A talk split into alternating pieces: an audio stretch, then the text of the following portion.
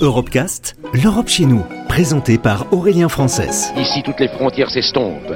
Ici, tous les pays épris de justice et de liberté deviennent un seul et même pays, le pays des hommes. Sur Euradio. Les vols habités dans l'espace seront bientôt accessibles à un privé, moyennant un chèque allant de 200 000 à 500 000 euros. Le tourisme spatial est en ébullition, nous l'avons vu d'ailleurs euh, ces dernières semaines avec le lancement du projet SpaceX. Et ce marché ne cible pas seulement les plus fortunés, le tourisme de masse y est également développé.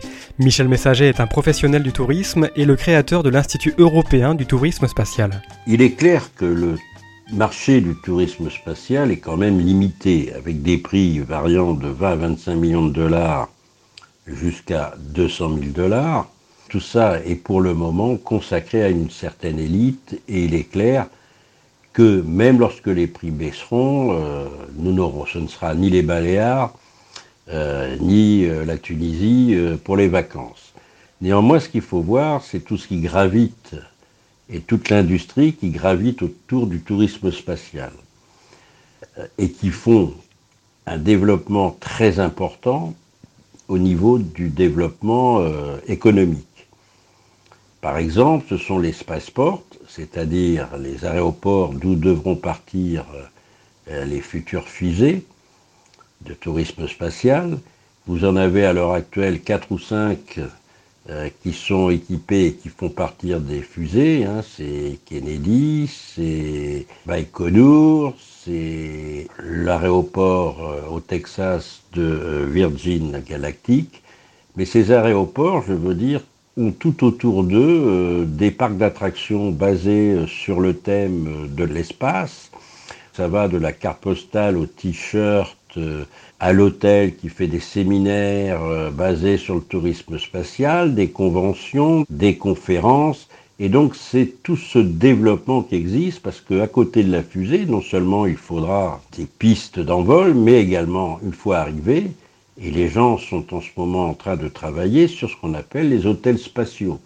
Et il y a déjà quatre ou cinq grosses sociétés, dont Bigelow Aircraft, qui a déjà mis un module euh, qui s'est accroché à l'ISS et qui petit à petit va euh, créer lui-même ses stations.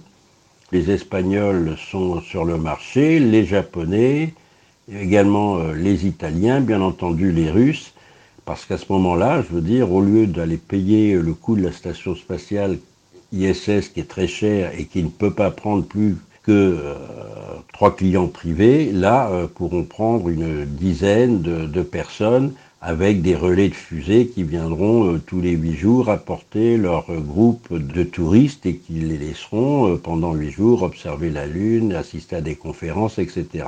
Donc là, c'est aussi un développement plus alors des, je dirais, des gadgets, comme par exemple euh, les combinaisons spatiales, hein, exemple Nike qui fournit euh, euh, les combinaisons pour certains astronautes et qui en profite pour décliner au niveau du grand public une série d'accessoires. C'est aussi la gastronomie. Par exemple, Thomas Pesquet est parti avec du pâté ENAF et donc la société a fait sa publicité et a travaillé donc sur ce type de produit.